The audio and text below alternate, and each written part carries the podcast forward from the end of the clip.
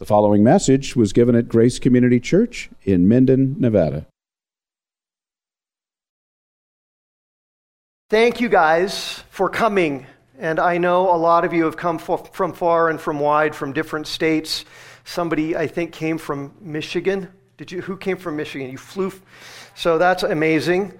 Thank you for being here. Um, there are several very godly young men and women from the church where I've been privileged to pastor for the last 20 years, sitting out among you. They're a little bit clumped together, but it's a singles conference. You guys are supposed to.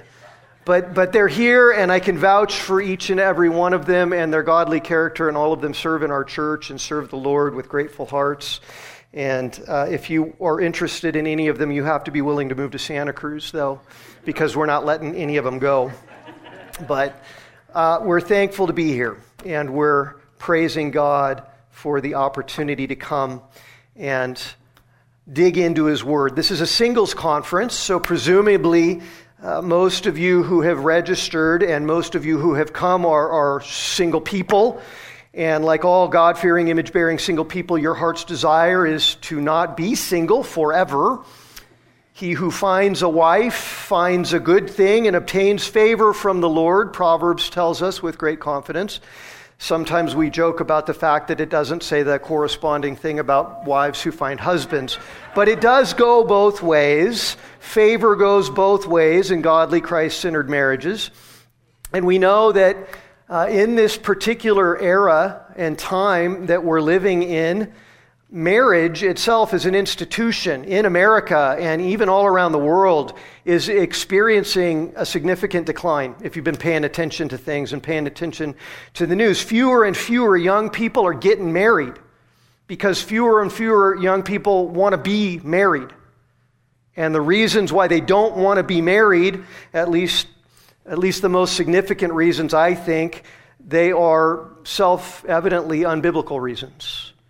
More and more young people are being shaped more and more by the godless values of our culture than they are being shaped by the values that are revealed in God's Word. And so people today prize individuality and, and independence a, a lot more than they ought to. And People prize worldly treasures and wealth and possessions and property far more than God's word teaches us to. And people find satisfaction, sexual satisfaction, in all kinds of ways outside of godly marriage, which is God's institution. And so, in their minds, they don't see the need to be married because, as they see it, marriage interferes with their independence. Marriage, in their eyes, infringes on their, their individualism and it impedes their pursuit of all the earthly stuff that they're so interested in and, and even idolize in this world. And, and marriage to them offers little in return that they can't find somewhere else. But if you've spent money to come all the way to a singles conference at Grace Community Church in Minden, Nevada, in the middle of winter with snow on the ground, this was a great time to plan a conference, um, wasn't it? Um, but if you've come here and spent money to come here and come far and wide to come here to this church specifically where my friends Brian Borgman and Daniel Corey fearlessly and regularly oppose the godlessness of the culture and stand up and defend the truth of God's word courageously week after week, then chances are, right, if, if I spent all the time that we have together talking about all of that kind of stuff about marriage and singleness and the values and all of that, I would just be preaching to the choir. You're here because you already prize the institution of marriage. You're here because you're hoping and praying that someday God is, in His kindness, going to bless you with the goodness of a godly spouse and a marriage and a, and a family because you love God's Word. And because you love God's truth and because you love His holiness. That's why you're here. That's my working assumption, at least, as to why you're here. Maybe uh, you could care less about anything I say this weekend, and you're just really stoked to be in a room full of single people who, who claim Christ as their Lord. But that's not my working assumption. I believe that God's word is precious to all of you. So, what I don't want to do with our time this weekend is to spend our time in God's Word just focusing on the Bible's teaching about singleness and marriage specifically. What I want for us to focus on is something even more important from the Word of God, something that is absolutely foundational and central and fundamental to all of our lives as Christians, whether we're single or married or anything else. And the focus is what defines us? That's the question to etch on your minds and in your hearts this weekend. What defines us? What defines you as a person? And tonight I want to start to talk about and think about all of that with you by looking actually at two passages of Scripture together. Philippians 3 is listed in your programs and printed there. Good. I see people getting Bibles out. I love that. I hear that at this church you may get a little bit of, of, of guff for having your Bible on your iPhone, but that's okay with me as long as it doesn't start speaking out loud. But get your Bibles out, whether they're in paper form or digital form. We're going to look at Philippians 3, but in order to understand what Paul is saying there, we've got to learn and understand a, a, a really massively important truth in another passage of Scripture in Romans chapter 5. So, first, for the setup to Philippians 3, turn to Romans 5 with me, and let's start taking a look at this question of who we are and what defines us and what our identity is. You might be six feet tall and of European descent with blue eyes, or you might be five foot two and of Asian descent with brown eyes and dark hair. You might have grown up in a loving, nurturing family and had no want for any kind of earthly need, or on the other hand, your past might have been full of all kinds of traumatic and even abusive experiences. And all of those things describe you and have had an impact on you and have helped to shape certain circumstances and courses of your life and experiences in your life. But, but as much as those things describe you and make an indelible impact on you, they don't define you ultimately. You might be rich or you might be poor. You might be married or you might be single. And again, those things describe you, but they don't define you in the ultimate sense of what you are and who you are. And that's what we're talking about here tonight. What defines you? Only the Word of God who created you can provide the answer to what defines you. And in His Word, God reveals to us the fundamental essence of what we are and who we are. Those are the, those are the kinds of things that fundamentally define us. Now, the world, you know, the unbelieving world that suppresses God's truth and shakes its fist at God and says, We're not going to be bound by your definitions, by your rules, by your authority, by your law, by your word. The world is all about defining themselves. That's very vogue these days, isn't it? The world's all about saying, Well, you alone can decide what you are who you are and what you want to be. You can be whatever you want to be. That's the world's, the world's credo when it comes to what defines us. But it's a credo that's based on rejecting God's place as the creator, as the Lord, and putting self in the place that God alone is worthy of on the throne of our lives. And then in our humanness, too, it can be really easy, and I think a lot of you know what I'm talking about here. It can be really easy to mistakenly think that certain things define us when they actually don't, and don't need to, and shouldn't. So things like traumatic pain that we've suffered in the past, or things that other people have done to us or things that other people have said about us, narratives that they've got spinning in our heads, and we think, well, that's what I am, that's who I am, that's what, that's what defines me. Or things we've done in the past, right? Miserable failures, sins that we've been guilty of. We tend to think that defines who I am.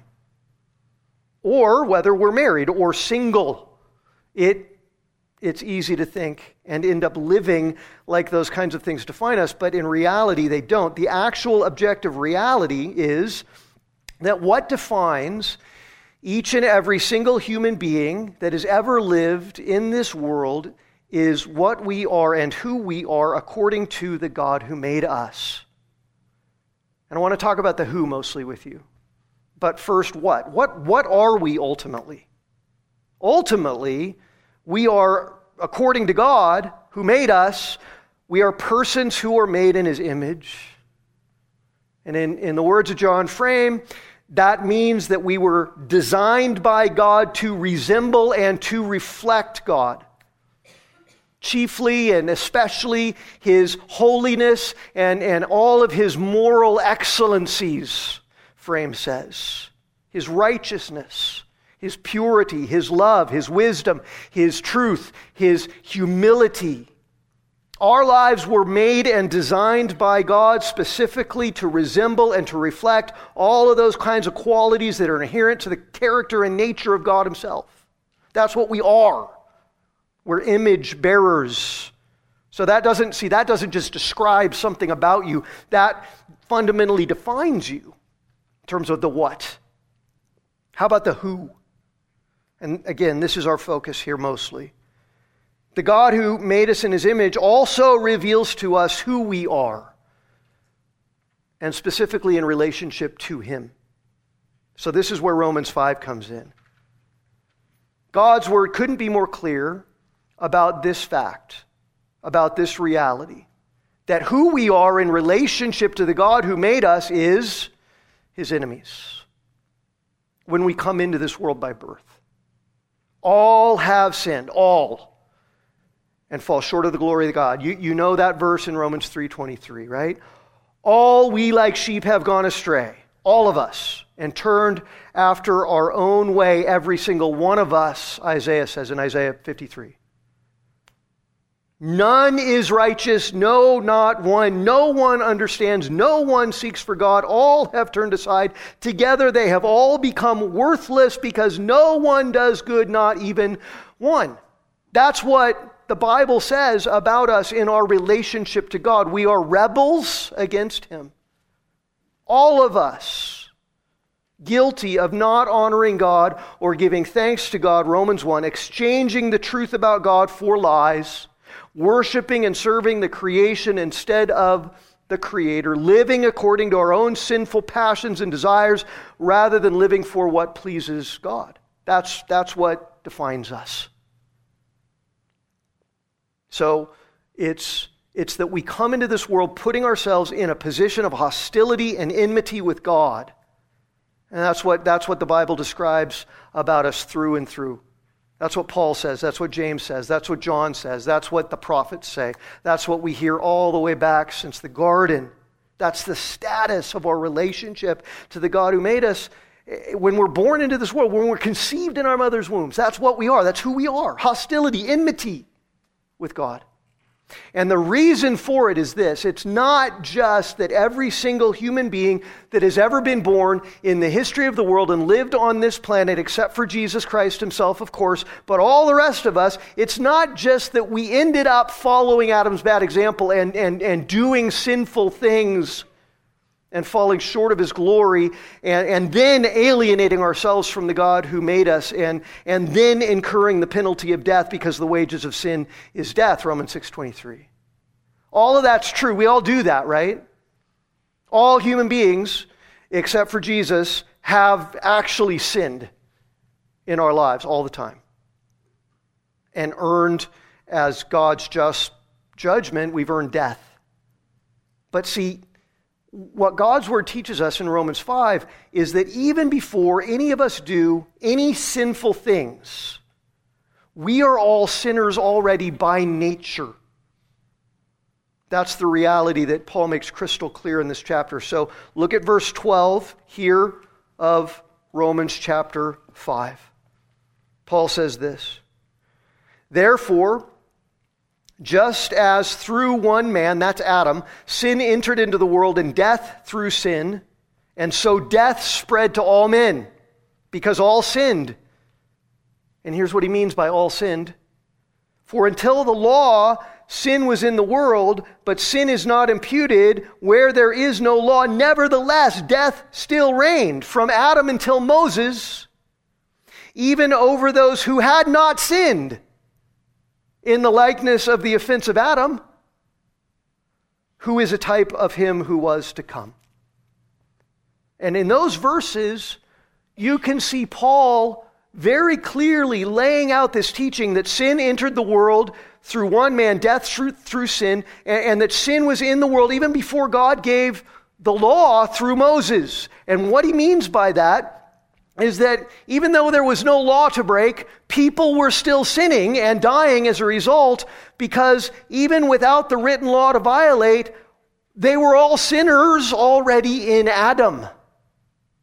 They already had natural sin and guilt before they ever did anything in Adam.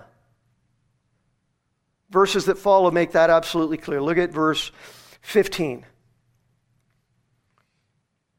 But the free, the, the free gift is not like the transgression. For if by the transgression of the one the many died, much more did the grace of God and the gift by the grace of one man, Jesus Christ, abound to the many. Many died through one man, Adam's transgression. And then verse 16 says that, that, that by transgression of, of Adam, his sin, death reigned through Adam in, in every human life. And then verse 18 says that through one transgression there resulted condemnation to all men. Through the one transgression there resulted condemnation to everyone, regardless of, of their own sin in actuality. So, see, we didn't all just follow Adam's bad example of disobeying God. We didn't just inherit a propensity to sin, a nature of sinfulness from Adam. We're also just guilty in Adam. We're all, we're all condemned in Adam from the get go. That's who we are because of the sin that he committed before we ever committed any actual sins of our own. Which means this it means that the single most significant thing by an infinite measure that defines us as human beings in terms of what we are and who we are from our conception in the womb before we could ever do anything, from our birth into this world, it's that we, we are alienated from God and at enmity with Him already and subject to death, subject to eternal condemnation because from the get go we are sinners by nature in Adam. I mean, that's a big deal, see? That's an infinitely and eternally big deal. I mean, what in the world, what in the universe, what, let alone in your life, during the short, maybe 100 years, if you're lucky, that you get to live here, what could possibly matter more than that? What could possibly define you more than that? In a more important way than the fact that we're born into this world in Adam, and so in sin, and so guilty, and in a relationship of enmity with God, and eternally deserving God's righteous wrath and condemnation for all of eternity. What could matter more than that? That is eternally significant. That matters infinitely more than anything else that's true about us or that describes us. Any other experience we've had, any other relationship, any other circumstance or, or, or reality of our lives. We come into this world as God's enemies, enemies of the Most High, sovereign, eternal, holy, almighty God. That's what defines us. So, this is the biblical doctrine that we call original sin. And, it, and it's not just referring to the first sin that Adam committed in the garden, it's referring to that first sin as the origin of all of our sin and all of our guilt. Because by birth, this is what's true about us, by virtue of our relationship to Adam. Because God created him to be the head of the whole human race, the representative of the whole human race. And what he did would apply and account to all of us.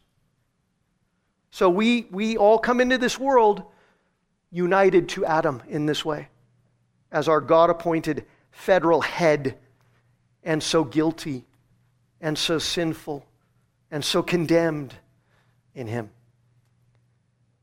And of course, to this truth, the natural heart, the sinful heart, the unbelieving human heart and mind cries out, Well, that's not fair, right? It, it objects to this doctrine. I don't deserve to inherit the guilt of somebody else. I want to stand on my own merits before God. Really? You think you would have done better? There was no sinful nature before Adam blew it. How are you going to do better? How am I going to do better? There wasn't a world full of temptation and vice and pressure before Adam sinned. How are you going to do better than he did? But we still, our natural, the, the unbelieving mind says we don't deserve to inherit Adam's guilt because we think it's, it's unfair of God. It's unjust of God to account us guilty because of what Adam did all the way back in the garden before we were ever even born. And we think we'd be better off being judged on our own and not in connection with someone else. But here's the point that I, I want you to all get tonight and contemplate tonight, and that Paul wants us all to contemplate in Romans 5 and in Philippians, where we're going to turn in a second here, and, and also everywhere else that he writes in the New Testament. Here's the point God's establishing of this pattern of headship, covenant headship, where the head of the race is going to represent everyone else who comes from him. That pattern was so far from being actually unfair or unjust that it was, in fact, the most gracious possible way for God to deal with the human race. And here's why because of the words at the end of verse 14 there of Romans chapter 5. Paul says, Nevertheless, death reigned from Adam until Moses, even over those who had not sinned, like Adam did. Adam broke a specific rule. And even if you never did that, you're still condemned in Adam. And at the end of the verse, it says that Adam is a type of him who is to come, or was to come. Which means this Adam, as the representative head of the whole human race, was a type of Jesus Christ. And that, that's what the whole chapter is all about. It's about showing how, just like Adam was our representative, and so we're all guilty and sinful in him, so Jesus, appointed by God to be our new representative, is the one who also gives us what is not ours so that we can be forgiven and declared righteous in Him. In Him. And those words, in Him, are the words that are used dozens and dozens of times all throughout the New Testament scriptures to define what our theme is this weekend. What does it mean to be in union with Christ? If if God had chosen to judge us in ourselves, if He said, okay, fine, you don't want to be judged in Adam, you want to stand on your own and see if you can do any better, and then let me judge you just in yourself. If He had done that with, with no relationship to any other person, then there would never, ever be any way for us to escape His wrath.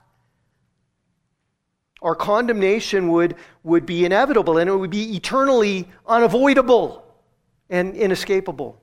Because our only hope of salvation is that just as we've been judged in Adam, so might God judge us in Christ. So when we say we don't deserve to inherit Adam's guilt, we have to ask ourselves well, did Christ deserve to inherit our guilt on the cross?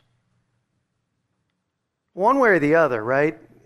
In Adam or, or just in yourself, you would have been counted guilty. But there's only one way for you now to be counted righteous, and it's not in you, it's only in Him. Only to be united to Christ and washed by His blood and clothed in His righteousness with all of your sin accounted to Him and atoned for by his work for you on the cross. So, see, this is This is the essence of the gospel, in contrast to the essence of all false religion. Every last one of the false religions requires every single person to stand on their own, on their own merits, before their gods.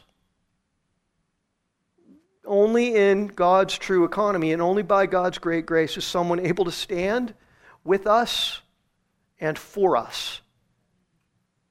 And without that, there is absolutely no hope. And so that brings us then to Philippians 3.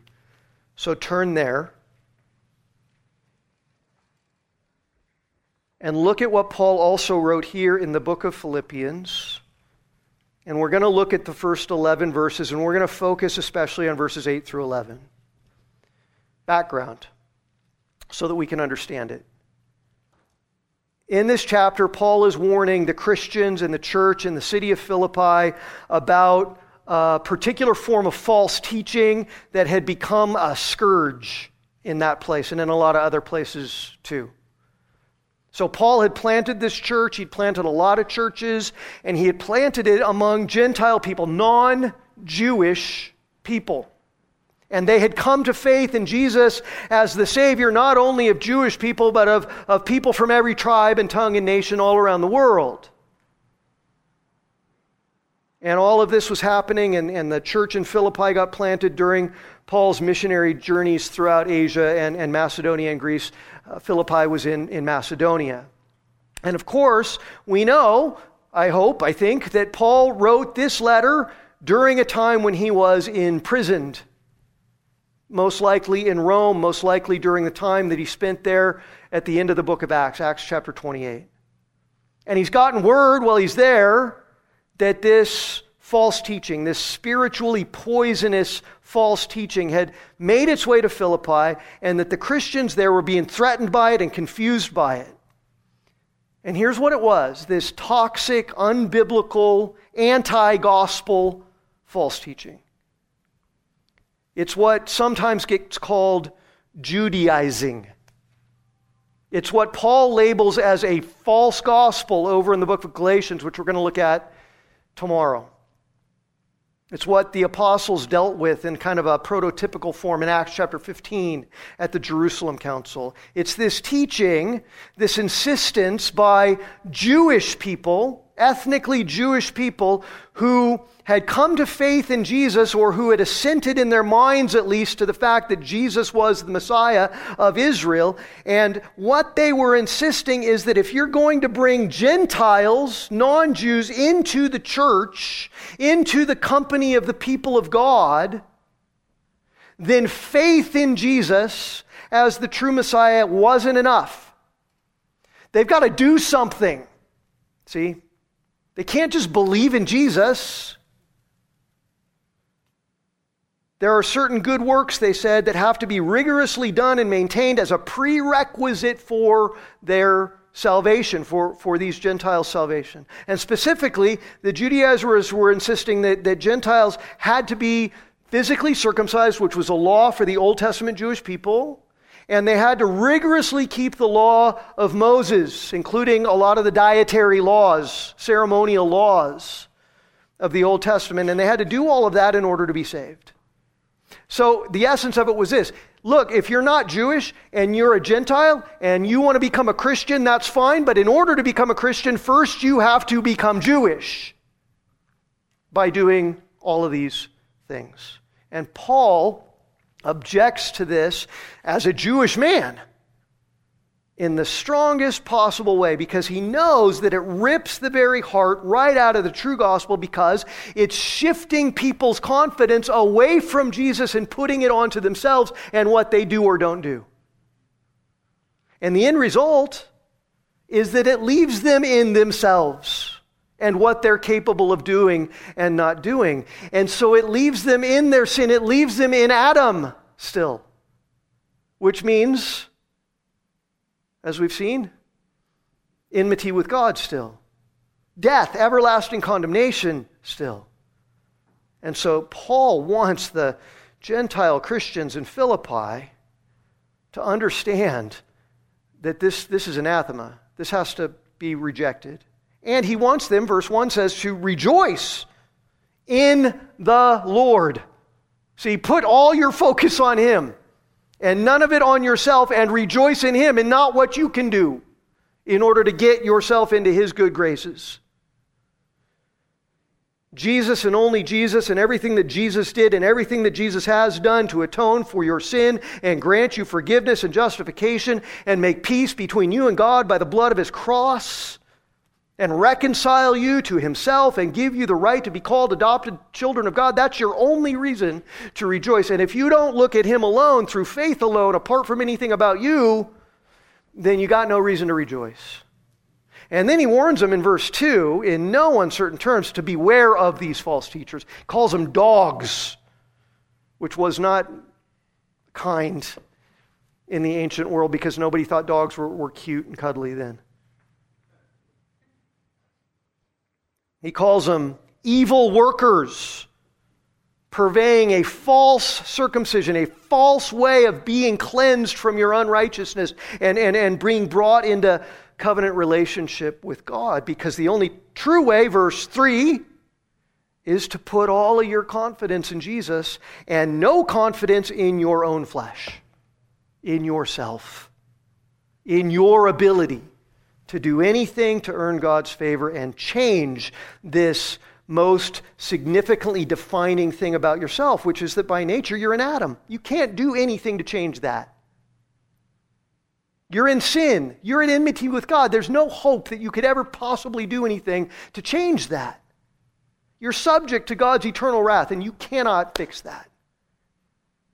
Only Jesus can. And then what Paul does in verses 4 through 6 is absolutely brilliant.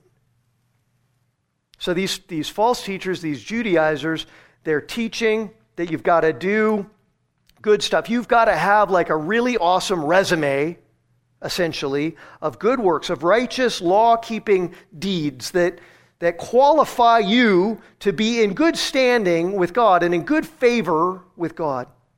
So Paul says, well, let's assume that's true, just for the sake of the argument, just to play devil's advocate here. Let's assume that's true. Hey, check out my resume, Paul's saying in these verses. Look what I got going on, right?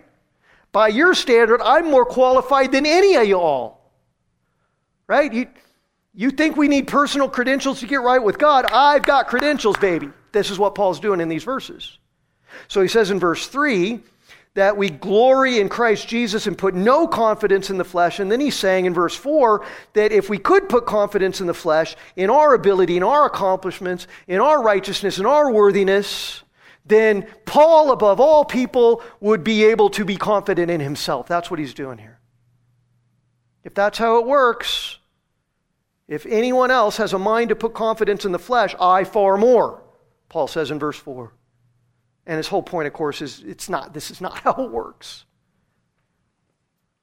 So, in order to make this point really powerfully, Paul goes ahead and highlights all the stuff about him that he could be confident in if that was how it works.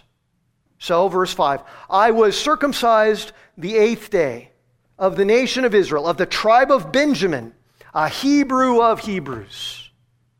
So he's pointing to his, he's pointing to his pedigree. See? His ancestry, his people. Unimpeachable, spotless, right? These are his roots. And that meant everything to Jewish people who were insisting that Jewishness is necessary to being in good standing with God. And, and so Paul wasn't just Jewish, he was the most Jewish Jew you could ever imagine, is what he's saying here.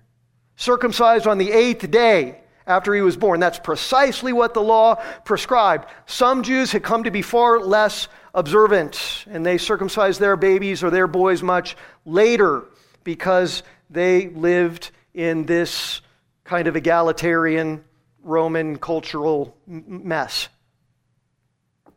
And then people who converted to Judaism as adult, they were only circumcised after their conversion as adults, which is what the false teachers were insisting that the Gentiles had to do. But see, not Paul. His circumcision was the noblest kind in the eyes of the Jewish community. And he's not a Gentile convert, right? He's a full blooded descendant of Abraham by birth, of the nation of Israel. Not only that, of the tribe of Benjamin Now, Benjamin was, uh, you remember, Jacob's youngest, last born child. Jacob was Rachel's last child and, and, and died after giving birth to Benjamin. Did I say Jacob? I meant Benjamin. She named him originally Ben Oni, which means son of trouble because her pregnancy was so troubled and she was so sick, and, and giving birth to him took so much out of her that, that she lost her life at the end of it. So his name was son of trouble before, after Rachel died. Jacob then changed his name to Benjamin, Benjamin, which means son of my right hand. See how precious Jacob was? Benjamin was to Jacob. He loved Benjamin. Benjamin was the only one of Jacob's 12 sons who was actually born in the promised land. And it was from Benjamin that the Apostle Paul's namesake, remember, Paul was originally Saul of Tarsus, changes his name to Paul after he encounters Jesus on the Damascus Road in Acts chapter 9. Well, he, who's he named after? He's named after King Saul, the first king of Israel, who's a descendant of Benjamin. And Benjamin and and his brother Judah were the only two tribes who remained faithful to the dynasty of David during Jeroboam's rebellion and, and revolt in, in 1 Kings 12. So, so, see, the point is this being of the tribe of Benjamin meant that there was absolutely no scandalous blot on Paul's family heritage. He was a Hebrew of Hebrews. And that also meant that that, well, again, while, while other Jewish parents living in the Roman Empire kind of raised their kids in a kind of, kind of nominally Jewish way, compromising a lot because of the cultural pressures, not living really according to all of the Jewish distinctions because, because of all the diversity. Paul, Paul wasn't raised that way. Paul was raised faithfully, without compromise, in all of the Jewish rites, all of the traditions, and keeping all of the Old Testament scriptures all his life. Even becoming, verse 5, a Pharisee. As to the law, a Pharisee. And as to zeal, as a Pharisee, a persecutor of the church.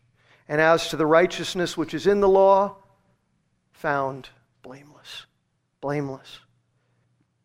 You know who the Pharisees were, right? They were that sect within Judaism, and they, they prized precision in the scriptures and the law and in living according to all of it. More than anybody, they prized it. Every single one of the 613 laws of Moses, rigorously observed by the Pharisees, and then they one upped it, right? They said, well, well, if we want to really keep from breaking this law, then we're going to build a bunch of laws outside of it that we're going to say we don't even break those laws so that we don't even get close to breaking God's law, right? This is where you get all of these weird stories in the history of the Jewish people that, that, that were alive at, around the time of Christ. Well, the, the law is you can't work on the Sabbath. But you can walk a certain number of paces, and you can eat a meal that you've cooked before the Sabbath on the Sabbath, and that's not work. So if we count 1,500 paces and bury a meal in the ground, and then count 1,500 more and, and bury lunch out there, and then 1,500 more and bury dinner, then we're not working. Be- this is how they did things. A woman was not allowed to look in a reflective surface on the Sabbath because if she did, she might see a gray hair on her head and be tempted to pull it out, and that might be work. So, see, we've gone from working on the Sabbath to pulling out a hair to looking in a mirror, and this is how, this is how ridiculous they were. and this is how Paul was. And even then, it wasn't your average Pharisee, even, whose zeal for holiness drove him to do the things that Paul did in his opposition to Christianity, in his opposition to the church, which, which the Pharisees were opposed to. Paul was so zealous in his opposition to Christianity he overshadowed them all as a persecutor of the church. He traveled far and wide to find any followers of Jesus he could and drag them off to prison and often to their deaths. So, his whole life, from his birth to his days of a Pharisee, a Pharisee to top all Pharisees, was one that the most righteous, rigorous Jewish people could only call impeccable in terms of his own personal righteousness. Blameless is the word that he uses for himself right there at the end of verse 6. Unimpeachable. That's what the whole Jewish community would say about the character and the righteousness of Paul before he met Jesus. So, if the Judaizers are right, that someone standing before God, their acceptance by God, being found favorable in God's sight, depends on things in themselves that they could be confident of, then Paul had more reason by far to be confident than anyone. But look at what Paul says about his resume now that he's a Christian, now that he's in Christ. Look what he says about his pedigree and his heritage and all of this, all of these impeccable credentials. Look at verse 7. Whatever things were gained to me, all that stuff, those things have I counted as loss for the sake of Christ. Why? Well, because the Judaizers were wrong, dead wrong. That's why. No one can be righteous enough to earn God's favor because none are righteous, even a little bit. No, not one. Because our hearts are dead inside in sins and trespasses, Ephesians 2 1 tells us. And, and, and real righteousness, living fruitful righteousness, can't come from a dead tree. No one can ever satisfy the infinite debt of sin that we all owe, let alone the eternal standard of God's infinite holiness, when they're not capable of even a little bit of righteousness. God says, You shall be holy as I am holy.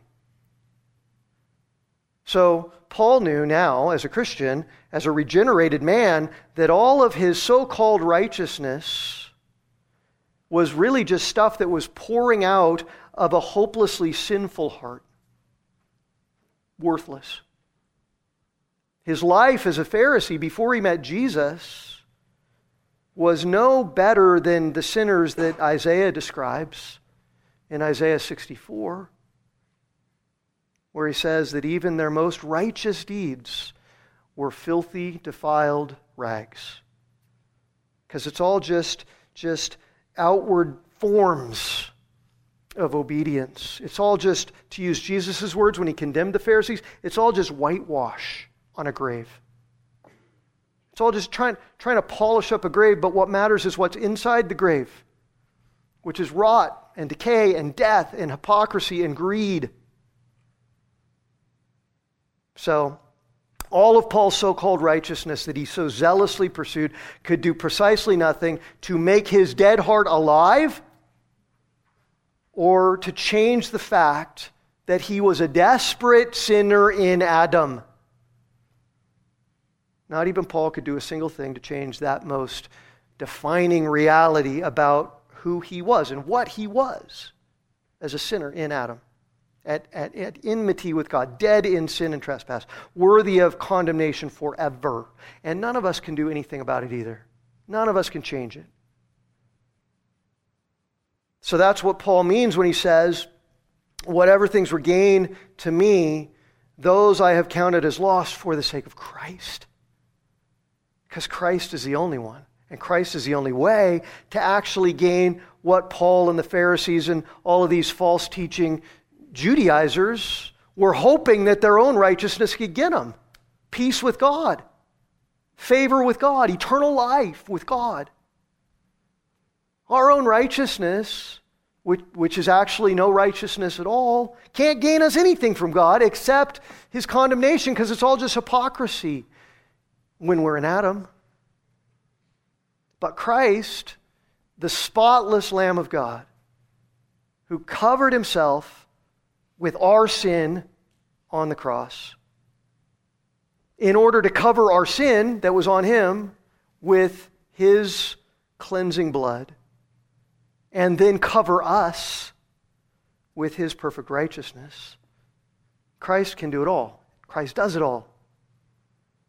through faith, he lovingly, mercifully, graciously takes everything that we are in Adam on himself and gives everything that he is to us in exchange. So Paul counts all of his credentials, his righteousness, his pedigree, everything that he put his confidence in. It's all loss, he says, for the sake of Christ. That, that word loss means to forfeit it. I, I reject it as a ground of any confidence of, of putting myself into a good standing with God. Then he kicks it up a notch, doesn't he? In verse 8. More than that, it's not just I, I reject it all, it's not just that I forfeit it all. I count all things to be lost in view of the surpassing value of knowing Christ Jesus my Lord, from for whom I have suffered the loss of all things, and count them but rubbish in order that I may gain Christ. Anything about himself, anything in him that he might be tempted to say, well, that's pretty good, God. Check this out, God. Surely God will be impressed with this. Anything like that, Paul says, none of it is worth anything. I count it all as loss, and more than counting it as loss, he counts it all as, as rubbish in verse 8. Skubala in Greek. That means stuff that is so absolutely worthless and useless and undesirable that the only thing people do with it is throw it out into the trash pile. And in those days, throwing it into the trash pile didn't mean in a nice scented glad bag, in a, in a nice clean can out at the curb for somebody else to haul away. It meant throwing it over the wall into a burn pile. That's what you did with skubala, with rubbish. It could refer to a bunch of stuff. It could refer to garbage. It could refer to rotten food.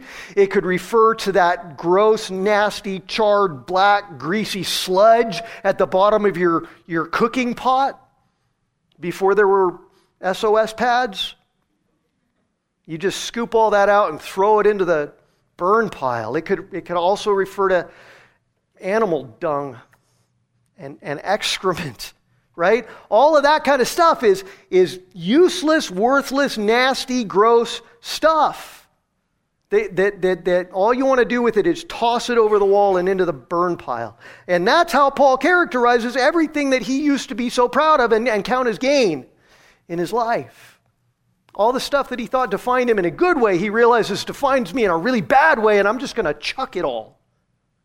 All of his immaculate pedigree, all of his impeccable credentials, and unimpeachable character.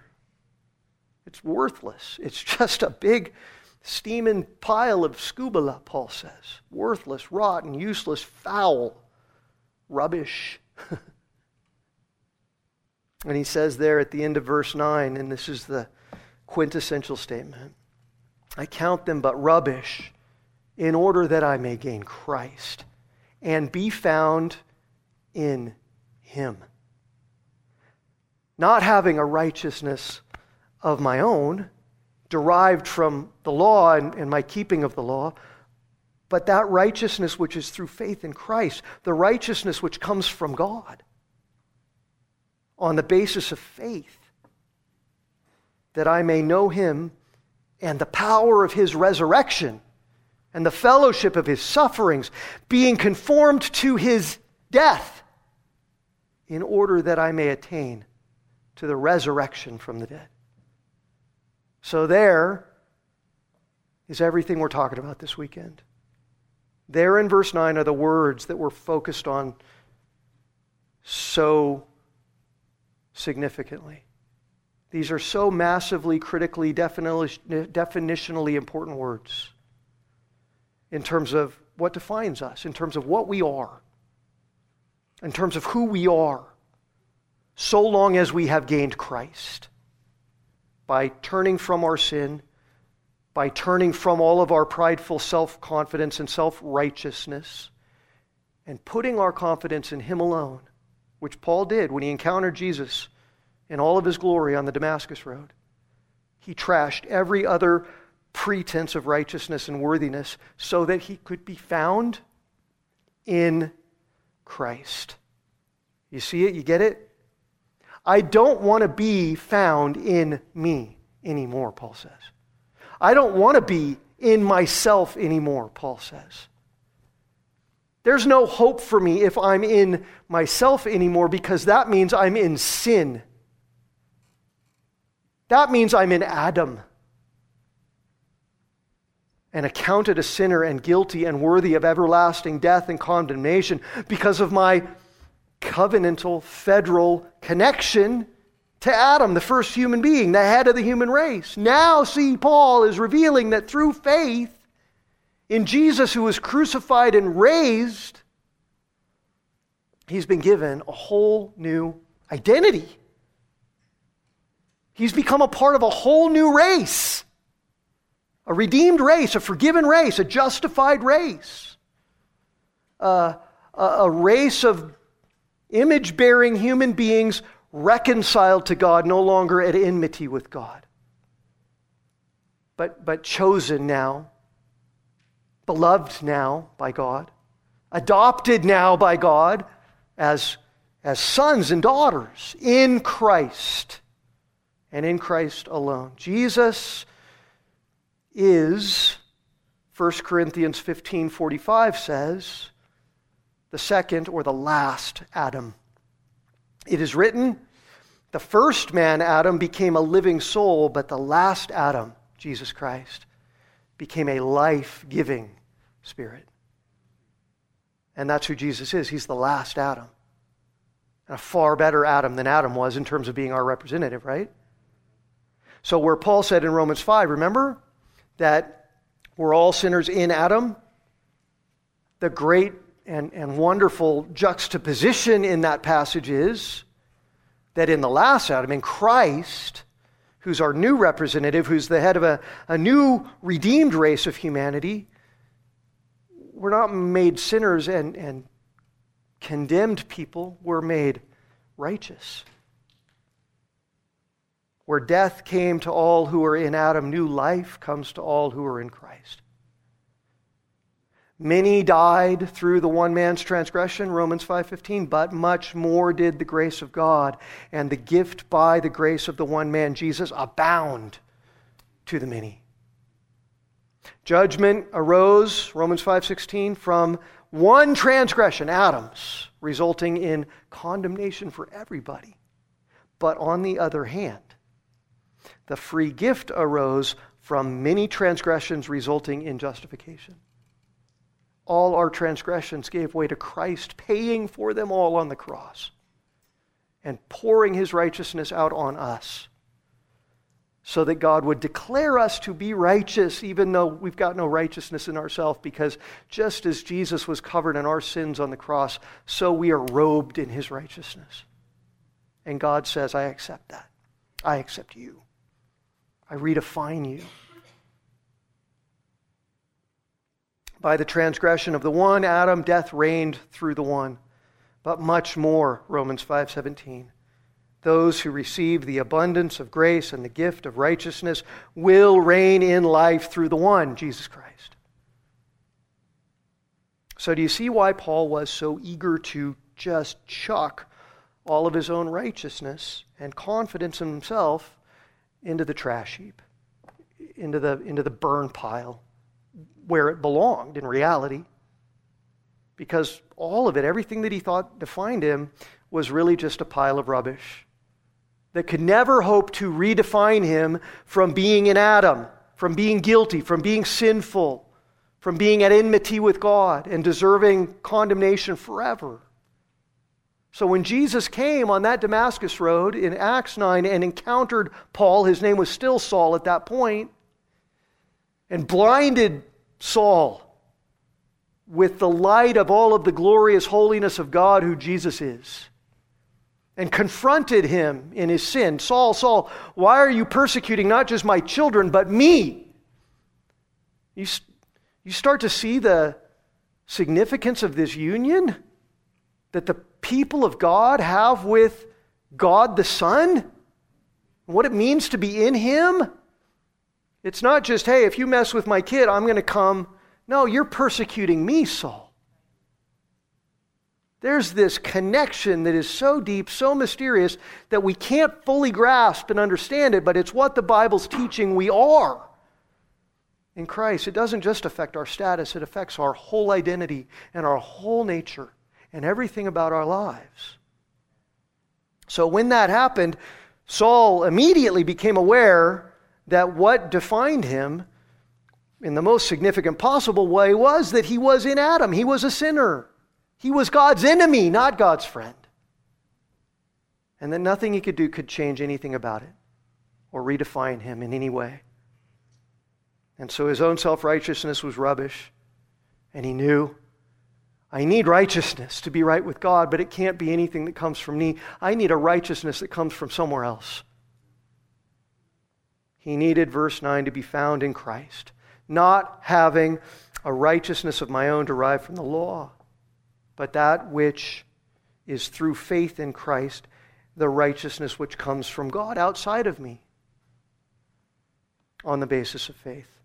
Because only God Himself can do what we can never do for ourselves. Only God Himself can redefine our lives and change our whole identity and our whole life, our whole relationship to God, and our whole status from being God's enemies to being beloved of God. And Christ's Christ's love, Christ's incarnation, Christ's birth, Christ's perfectly righteous life Christ's death on that cross, Christ's resurrection from the dead, Christ's ascension into heaven, and his enthronement at the right hand of God, and his intercession for us every single minute of every single day, all of that in union with him becomes ours. Becomes what we are and who we are.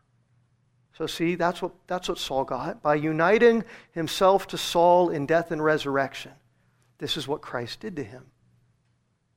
Saul's sin was laid on Christ. Christ's blood cleansed it all. Christ's righteousness was laid on Saul. So that in Christ, no longer in Adam, he was forgiven of everything. He was justified, declared perfectly, You are holy as I am holy, righteous by God. And then, as we'll see tomorrow in Romans 6, raised up to new, his nature was changed newness of life. No longer death defines me, but, but life everlasting. And now he's not God's enemy, he's a child of the King of Kings. Redefined, redeemed, reborn. That's what it means to be in Christ. So that little phrase, again, in verse 9, in Christ. Paul wants to lose everything in order to gain Christ and be found in Him. That little phrase is, is, is, is dozens of times used all throughout the New Testament. And it's the apostles' way of explaining and elucidating what it is that defines us in the most ultimate sense, what's most important about us, and what's most important to us. Are you an Adam? And so in sin and God's enemy? Or are you in Christ, united to Him, and united to everything that he is and everything that he's done to redeem sinners. So, to be in Christ, to be in union with Christ, means to be so united to his person and to his work as he indwells us, as he abides in us, in his own words, that all that he is and all that he's done his death, resurrection, righteousness, holiness, love, mercy, grace, ascension, enthronement, intercession it's all applied to us in such an intimate way that in Him we're actually crucified and then raised to newness of life, made to be new creations, washed, cleansed, not just forgiven and justified, but also sanctified, given new hearts, given new natures, and filled with the power of the very holiness and grace of Jesus, who is the incarnate God, to put sin to death in our mortal bodies. And to actually be able to grow in grace now and be transformed by the renewing of our minds, to be, to be conformed to the image of Jesus' own glory from one level of glory to the next. And to more and more glorify God in our bodies and in our lives. That's what it means to be in union with Christ. That's what defines us. It means you don't define you anymore. Christ defines you. You don't define what's going to happen in your life anymore. You say, Christ. I want you to be the life through me and in me and to define me. So, listen, the pursuit of marriage is a really, really good thing. And I pray that God blesses each and every one of you with it. And whether you're married or single, the pursuit of Christ and His glory isn't just a good thing, it is everything. Tomorrow we're going to dig deeper. So I hope you come awake at 9 a.m. It's an early one. But we're going to dig deeper into this great spiritual treasure in Romans 6 and then in Galatians 2, which is one of my favorite chapters in all of Scripture, and learn more about what it means to be in Christ. But tonight, let's close in prayer. And then I think we're going to sing again, right? We're not going to sing again. But we're going to close in prayer and give glory to Christ. Let's pray. Our God and our Father, we can't even begin to fathom and fully comprehend and understand the great significance and the great mystery of what it means that you have put us into Christ and accounted all that Christ is to us. But it is what you say, and it is what you reveal with such clarity and with such power that, Father, it blows our minds. And so we ask that you would help us to understand as best as we can. We pray, Holy Spirit, would you illuminate the meaning of these things that you have recorded in the inerrant Word of God to our minds and to our hearts. And would you help us to understand what we are in Christ?